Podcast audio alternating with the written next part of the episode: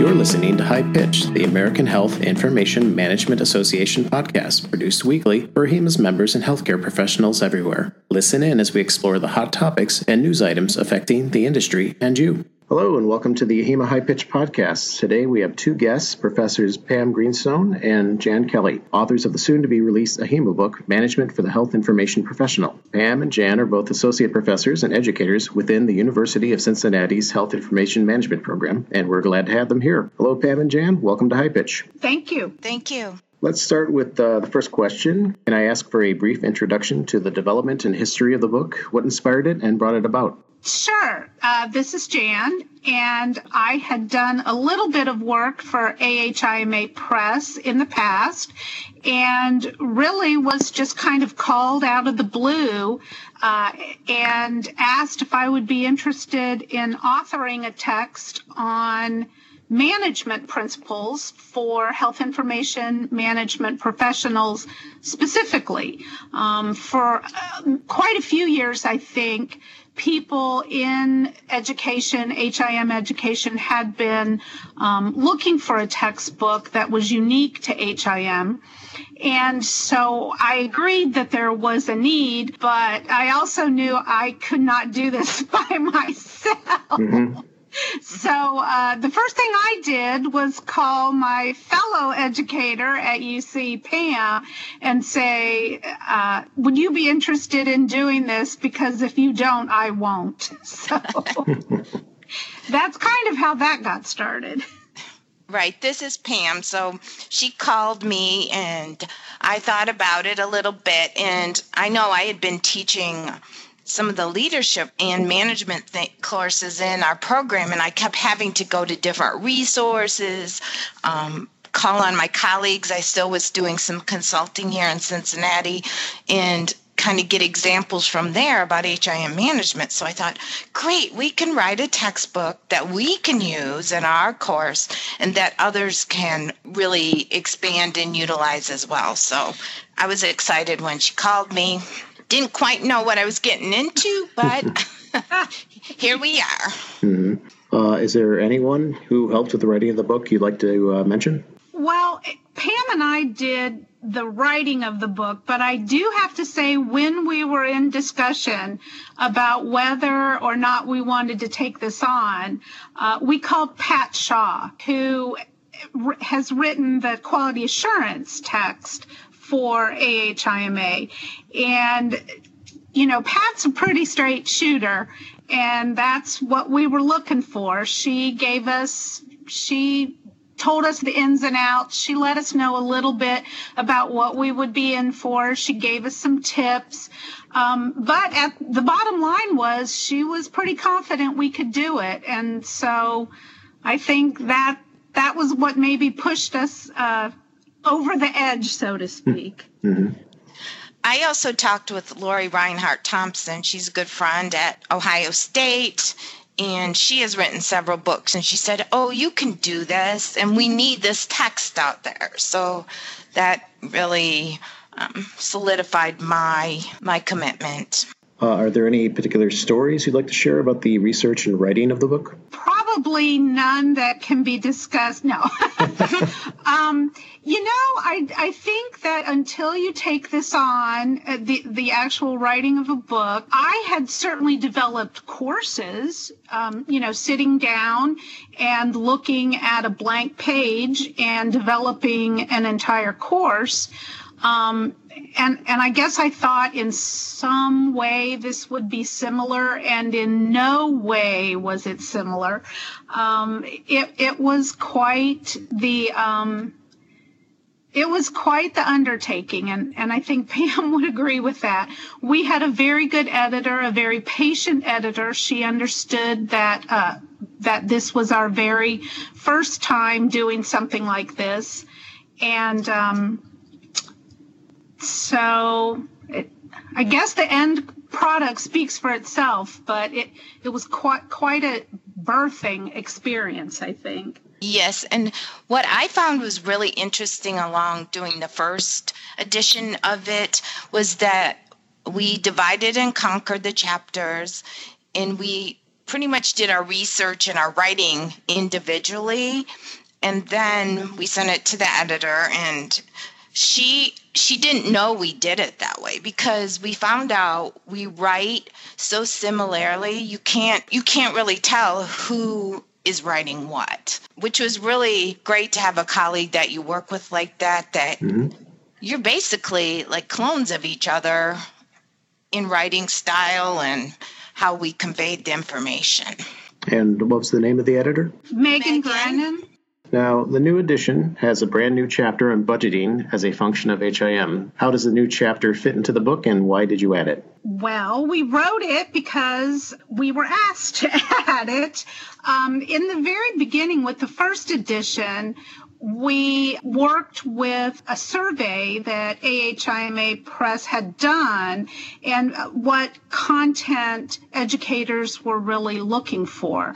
Um, in initially, the intent of the book was to be focused toward four-year programs, and most of those four year programs have a separate finance course. And true budgeting is a part of management, but in most programs, it's part of the finance course. Over time, I think we realized that the book was being used by uh, associate degree programs as well, and there was a real need for uh, budgeting information as part of the planning and controlling functions of management.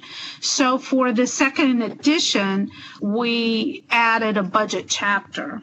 So, can you elaborate on the role budgeting skills play in the HIM ecosystem? Yes, I think in today's healthcare environment with reimbursement being so tight in managed care, that all levels of HIM people need to be aware of budget constraints. They need to be fiscally responsible. They need to be productive in their jobs.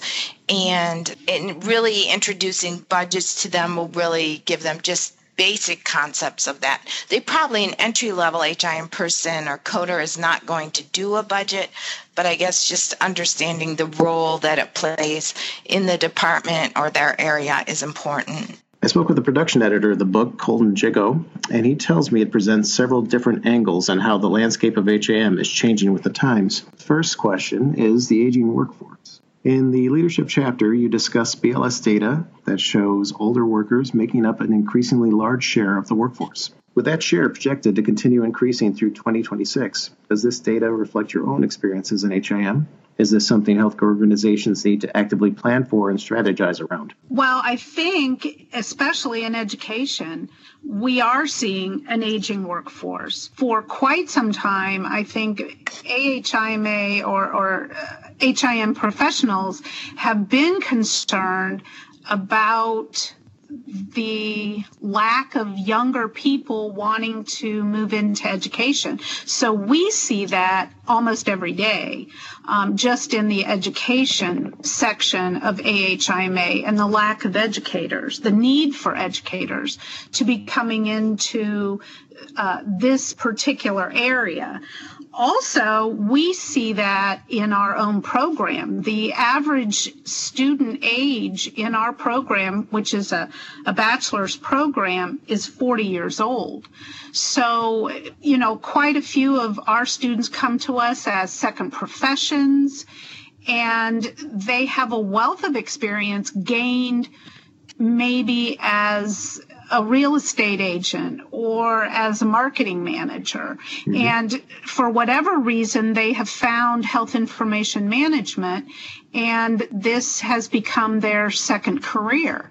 Um, I think that's something that most healthcare uh, professions are starting to notice is that, that we are getting more of an aging workforce. We need to succession plan for replacements, and we need to transfer the knowledge from the, you know, more senior members of the workforce to the younger members of the workforce.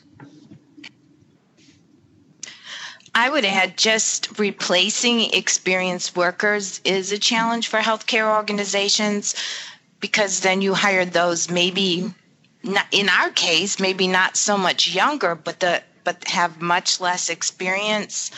Um, HIM departments and healthcare organizations need to develop training programs so that these individuals can enter the workforce, bring their new knowledge, and then and then get trained on on what happens within that organization. Now, uh, the next question regarding technology.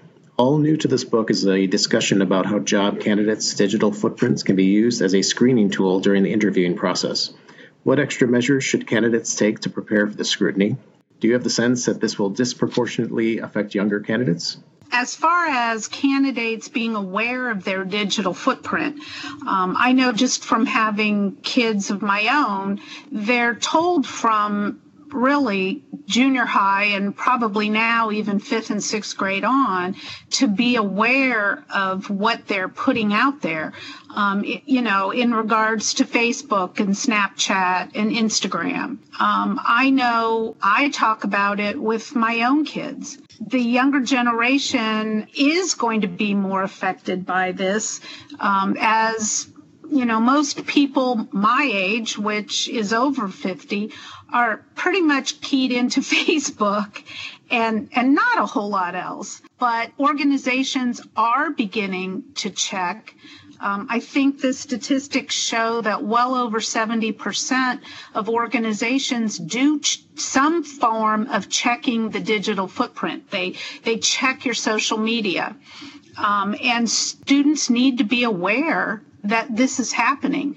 Just personally, my daughter, when she went to apply for a job, she was told up front in her first interview that they had already checked her digital footprint mm. to see what was out there. And she was actually quite surprised. Um, now, it wasn't a problem for her, but there can be a problem if people aren't aware of what's going on in the background. They organizations will check without asking for permission. They don't have to ask for your permission. Um, in order to check your digital footprint. So you need to be very careful about what you put out there. I I don't really have anything else to add. I do think younger individuals don't really think about what's happening when they're having fun in high school and even early college before they've settled on a degree but all of those things are building your per, your own portfolio so you need to be cognizant of that just to add also from an organization standpoint I think you also need to understand that the organization, if they are going to go out and view social media, they need to make sure that across the board they're checking all candidates and not just certain candidates. And that they need to be careful that information that they're picking up from social media, such as potential age or religion or race is not entering into the hiring you know into the hiring practice. It, it's recommended that someone outside the hiring process be the person that checks the social media so that they don't have that maybe bias uh, when they're reviewing it. So there are also things that an organization needs to do to be responsible in checking social media. Uh, my next question uh, many authors use real world examples to illustrate the concepts they write about in their books. As the HIM landscape changes, how do you keep up as authors? Well, I think that's one of the things that is beneficial to us being educators um, because through our students, we're kept fairly current we employ discussion board use in our courses, and students are always sharing their real life experiences. Um, in our program, 80% of our students work in the HIM field, so they bring with them a wealth of experience at both the manager and supervisor and entry level positions. Certainly, uh, we network And also, we have an advisory board for our program that we rely on their expertise and experience as well. I agree with that. One thing that was very helpful to me when we were write, writing the first edition is that I was still doing some consulting in an HIM department. So many of the case studies are based off things that I saw happening in the real world. I'm thinking as in the next edition, I may actually do some in interviews of HIM professionals out there just to get a good feel and our HIM advisory board is very helpful because they tell us what's happening. And so we also have quite a few adjunct faculty in our program, and they are working in the field and they keep us abreast of what's going on. Individually, is there one chapter you particularly enjoyed writing and updating? Well, I'm not sure if I particularly enjoyed it, but for me, the most interesting chapter to work on was the recruitment, selection, and retention chapter. And the reason being, I have been in management before I went into education, and I was in management for many years. Mm-hmm. and I always felt this was an area of weakness for me personally as a manager. I was never confident that I was asking the right interview questions. I, I, mean, I knew I wasn't asking anything that I shouldn't be asking, but I was never quite confident that this was that that I was the best interviewer, um, and so this was a really good chapter. I learned a lot in writing this chapter and in doing the research for this chapter, and um, I almost wish I had an opportunity to to go out and use this information again because I always felt that was an area that I wasn't quite as strong in as some other areas of management. I think the change management chapter for me both times was the one I liked the most because I think change management is such a key component to managing people. And in the in, in the environment that we're working in right now, change is constant. So learning how to move and change and give good models and what people are experiencing through change that that was really i really enjoyed that chapter. Finally i always like to close by asking my guests if there's anything i didn't ask that they wish i had asked. I don't think a question, but I really hope that this textbook has helped fill the gap for programs and that they're using it particularly with with their management students so they can build good fundamental skills often you get hired into healthcare and you're the ma- if you're the manager it's like you got to go you got to do it but you're not given a resource to help you. So I, i'm hoping this helps new managers new people in the profession and the educational programs as well maybe to piggyback on what Pam said, a lot of times in healthcare, it's the the good coder that's promoted to a lead coder because they're a good coder. And the skills that make you a good coder are not always the same skills that will make you a good supervisor or, or assistant or director.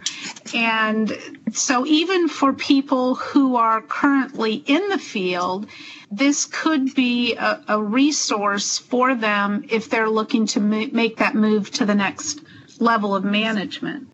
Once again, our guests were Professor Pam Greenstone and Professor Jan Kelly, authors of the soon to be released AHIMA book, Management for the Health Information Professional. The book is available for pre order on the AHIMA website at ahimastore.org. Thank you for joining us today. Thank you. Thank okay. you very much, Dan. This was very, this was a good experience.